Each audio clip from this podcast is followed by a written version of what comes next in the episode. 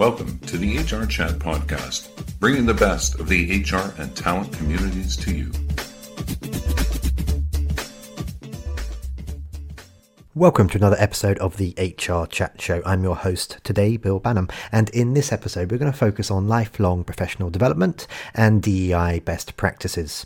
My guests this time are Terry Hartwell Easter and Susan Brooks from TH Easter Consulting LLC, a firm on a mission to offer informed solutions to the toughest human resource management challenges. Terry Hartwell Easter is the founder and principal of TH Easter Consulting. With over 30 years of experience, Terry was the first African American female chief operating officer of a top 100 national AM law legal practice and is a highly regarded organizational change strategist for leading utility companies, professional service firms, commercial banks, and the White House. Terry's trademark is bringing new approaches and innovative thinking to some of the toughest human resource management challenges and most aggressive revenue enhancement goals. Susan Brooks is also a principal at TH Easter Consulting. She is a professional and management consultant with over 25 years' experience in HR management, recruitment strategies, and communications. Susan is a thought leader in the areas of diversity, equity, and inclusion, leadership, and training, with articles appearing in publications such as the National Law Journal, Bloomberg, BNA, People and Strategy, Training Magazine, and Law Practice Today. Terry and Susan, it's my pleasure to welcome you to the HR Chat Show today. Thank you so much. Thanks, Bill. We're happy to be here. Uh, me too. I'm excited. Let's get going, shall we? Why don't Why don't you start by introducing yourselves? And listeners, I suggested a fun way of doing this before we hit record. You know, so what I'm going to invite you to do is Terry. I'd like you to introduce Susan, and Susan, I'd like you to introduce Terry. Okay. Well, I'll go first. Okay. So, um, so if it's possible to have a professional spouse, Susan would be it because we've been working together for 23 years now, and we can finish each other's sentences. Um, Susan and I work together at a large DC law firm. Um, Susan is an attorney by training, um, but has spent most of her career in the area of professional recruitment and development of lawyers. Uh, and then she, and then I one day talked her into taking on a full charge HR role. So then she became an HR executive. And so um, I think, I'm not sure that she really appreciated that change, but of course she did a great job at it. So what do you think, Susan? I well, I think that that's way overly generous, and I still haven't decided whether I hold it against Terry that she put me in that HR or whether she did me a huge favor. Um, I tend to think it's the latter uh, because here we are, still together and still doing this work. Uh, Terry is, oh my goodness, if, if I could describe someone who can do absolutely anything, it is Terry. She started as an intern in the White House to building her own business. She's had multiple businesses. She does interior design. She does coaching. She does HR consulting. She has done logistics management. She has done build out. I mean, she can do it all. She is truly a jack of all trades. And what our clients find out very quickly is that they feel like they cannot live without her once they have gotten a taste of the TH Easter magic. So I, I could not be more thrilled that she considers me her professional spouse. That's right. Well, Susan, I forgot to tell them that you're a wonderful performer. Susan can sing, so I don't have any of those oh, talents. okay, okay. I, I, can see this uh, this episode today going in a very different direction to what I was planning, listeners.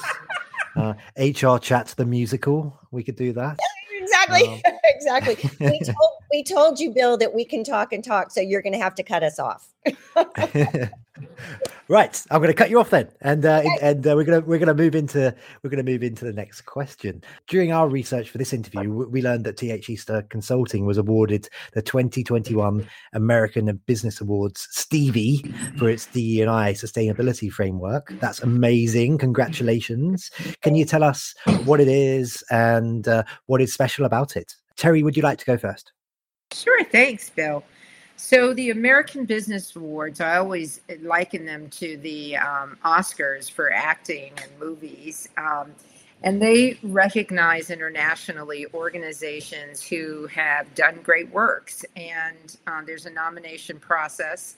I think, Susan, there were like 3,500 nominations when we were selected for the Gold Stevie.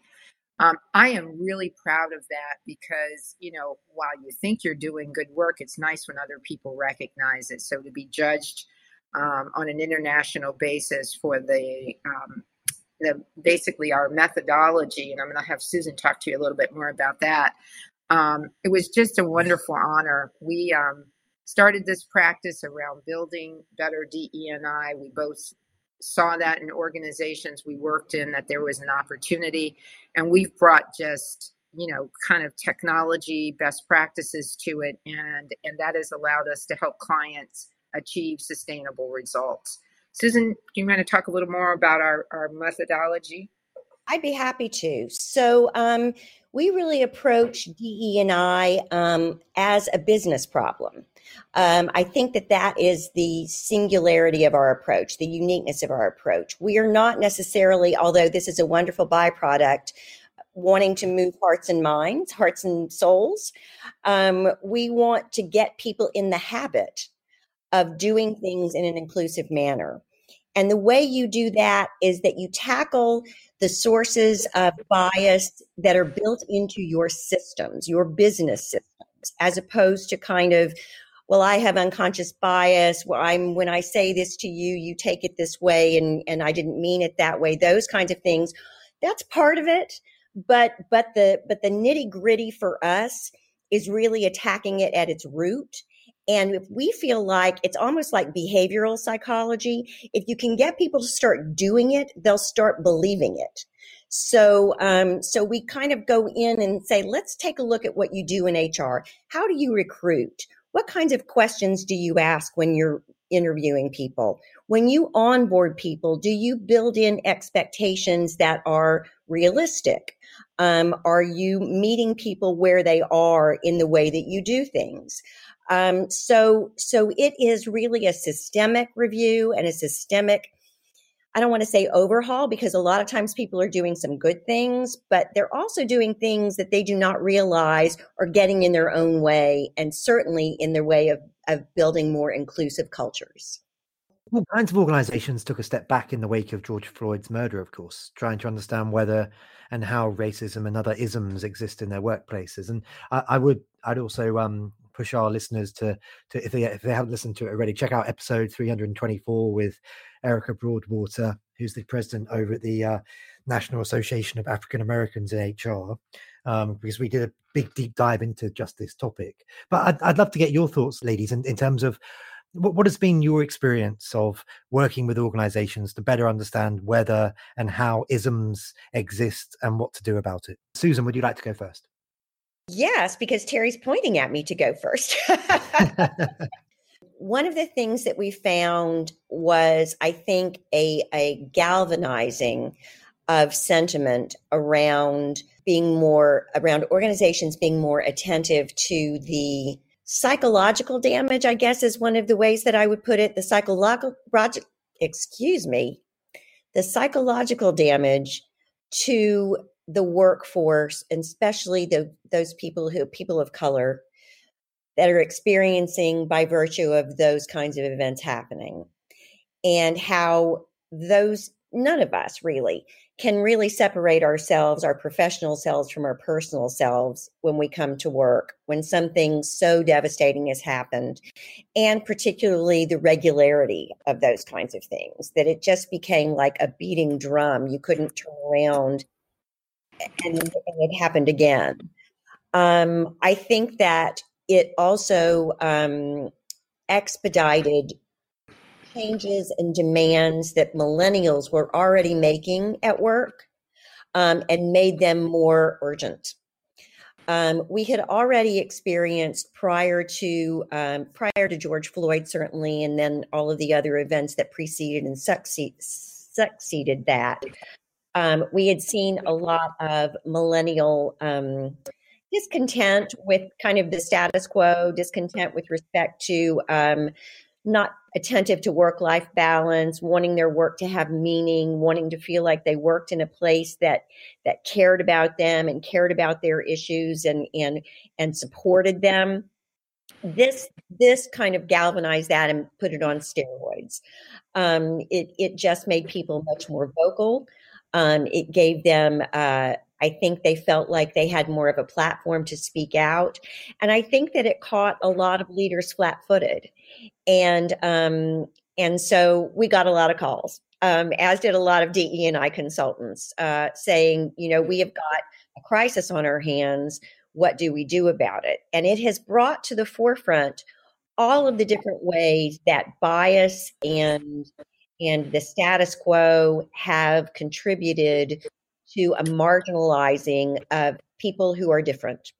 People get othered um, without that necessarily being the intention. Um, and it happens in myriad ways. And I don't think that, um, particularly the older among us, and I count myself as a baby boomer, so I'm one of those kind of old timers, of the OG, I guess is what they call it, um, it, as one of those people who was not as as tuned in to all of the different ways that these things have an impact at a very deep level as I could have been. I mean, it's been an education for me, certainly, and um, I think it continues to be a real education for leaders in organizations. Terry, would you would you agree, or I'm sure you have things to add? totally agree. I think the one thing that has um, come to light for me, and um, this is going to seem um, like like a, you know, oh gosh, why did it take you so long to get this perspective? But when we talk about workplace oppression or the isms, one of the things that happens is that if you are not in the group of the among those who are being othered, if you're not part of that group, you don't really even understand what that looks like. It doesn't have a face and a shape for you because you're not experiencing it. So I often find myself in conversations as an African American woman with many of the male leaders that I work with, either in coaching or who are, you know, leaders of organizations. You know, and one even said to me, you know, I don't even know what this white male privilege thing looks like. And and you know, I scratched my head a little bit and then I realized, you know what? Because what I call white male privilege, he calls normal. Um, and from that perspective, it is hard to appreciate what is going on for other people who don't walk in your shoes. Um, and so I think, you know, when we talk about building greater empathy, we're not talking about sympathy, but we're talking about being able to put yourself in the shoes of other people. You know, I, I always challenge leaders, you know, when we want to look at the, syst- the systematic basis of isms in organizations, start taking a better look at who are the top five people on year to year when it comes to getting a merit increase? Who are the top five people you think of when it's time to send somebody out to speak on behalf of the organization? Who are the top five people that get the top raises, merit raises every year or bonuses? So when you start looking at that, you know, if you if you have a bell curve of representation in your organization, then you're going to be in a situation where you'll notice that, oh, it's the same people all the time. Is this the way a meritocracy works? And probably not. It probably has some bias embedded in it.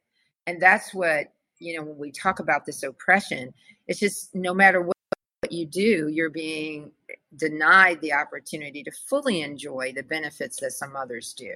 And if I could just add to that, um, Terry uh, Terry has a great term, and I, I, think it's something that's that's somewhat known as it's the it's an emotional tax, um, and that that emotional tax is something that people who are othered feel on a regular basis. You know, whether it is they are not recognized in a meeting, um, they're passed over for a promotion, um, they are they are experiencing what's happening in the world and that experience doesn't seem to be acknowledged in their workplace.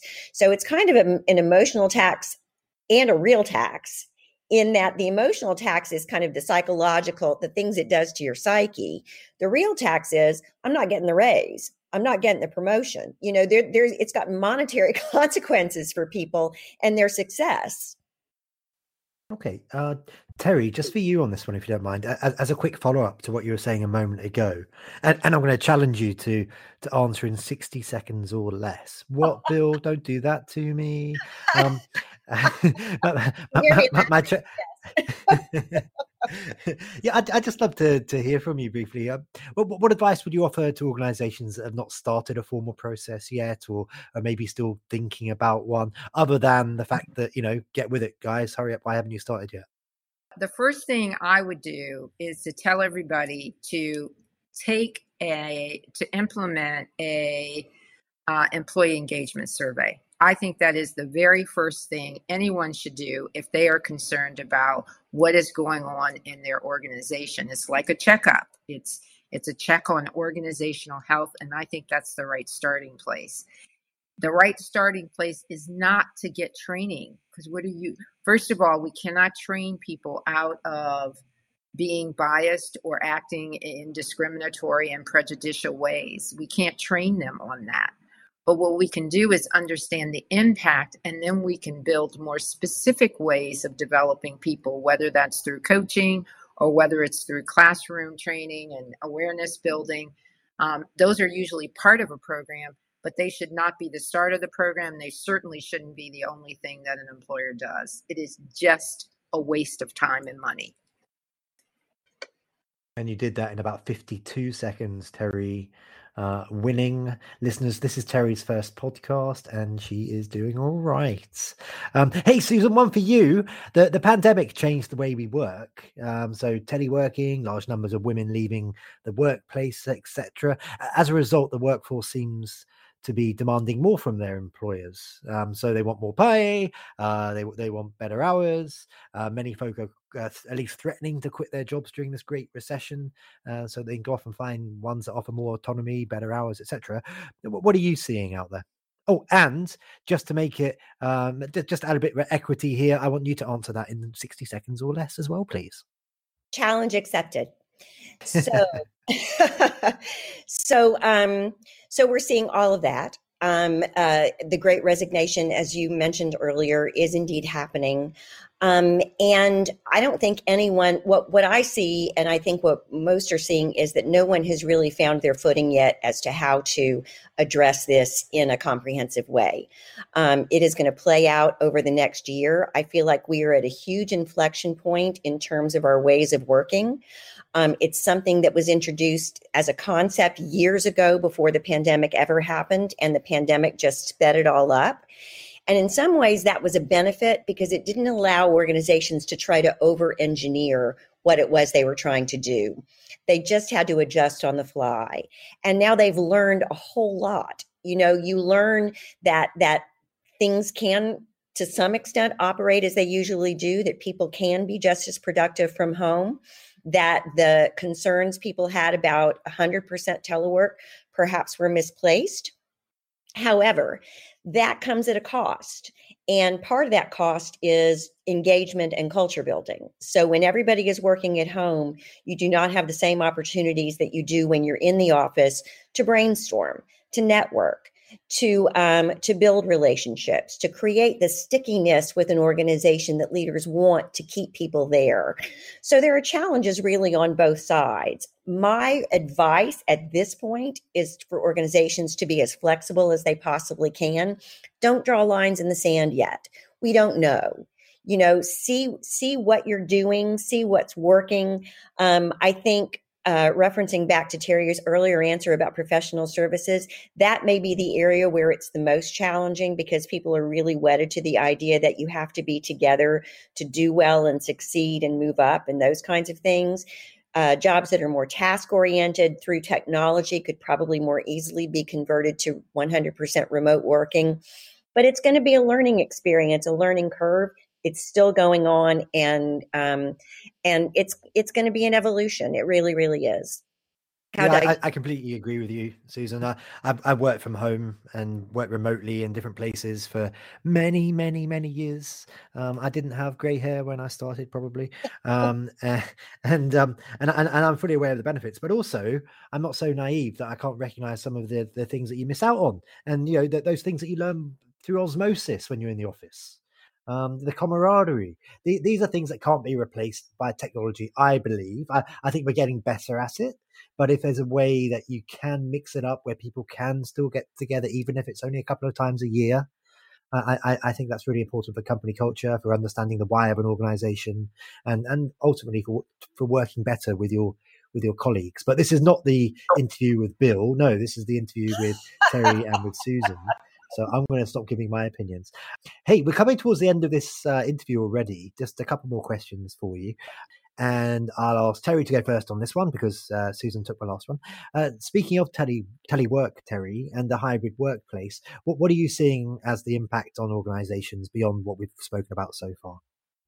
Um, I I think one of the things is, um, you know, for the last I don't know, I'm going to say 20 years, we've not invested a lot in in the formal development of managers.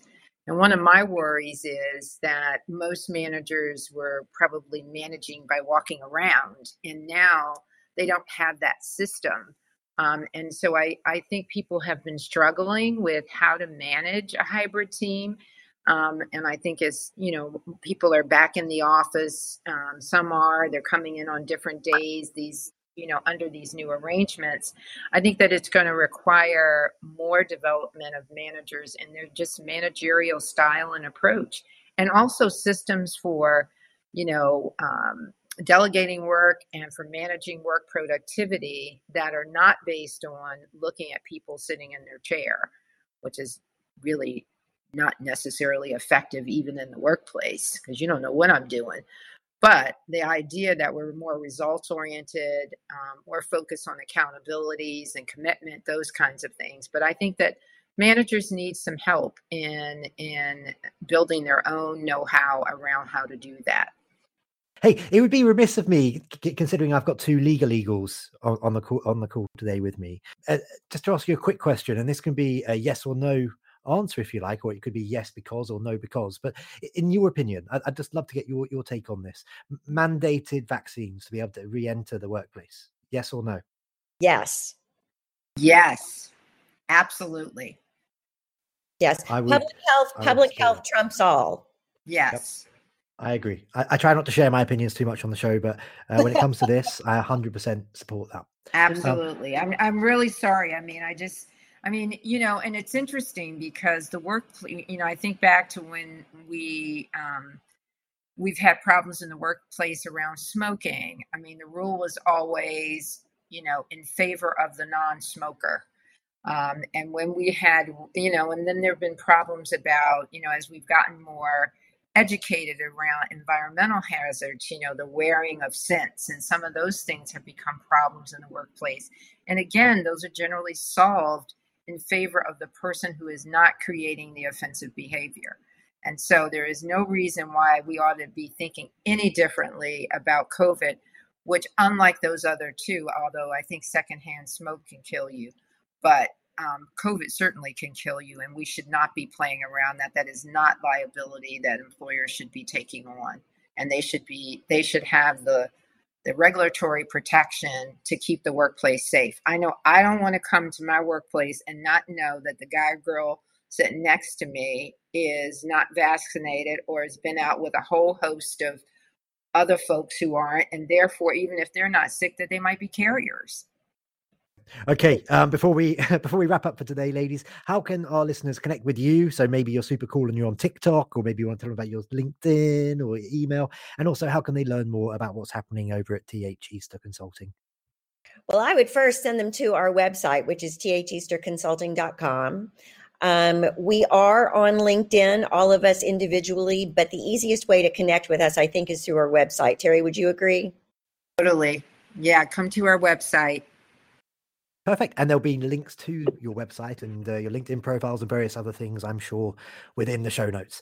Uh, that just leaves me to say for today, Terry and Susan, I've really enjoyed this conversation. You're both awesome. I'd love to do it again soon. But for now, thank you very much for joining me on this episode of the HR Chat Show. Thanks so much. It was great. It was great, Bill. Thank you. And this was my first time, so you made it really comfortable. I appreciate it. Thank you. And, and listeners, as always, until next time, happy working. Thank you for listening to the HR Chat Podcast, brought to you by the HR Gazette.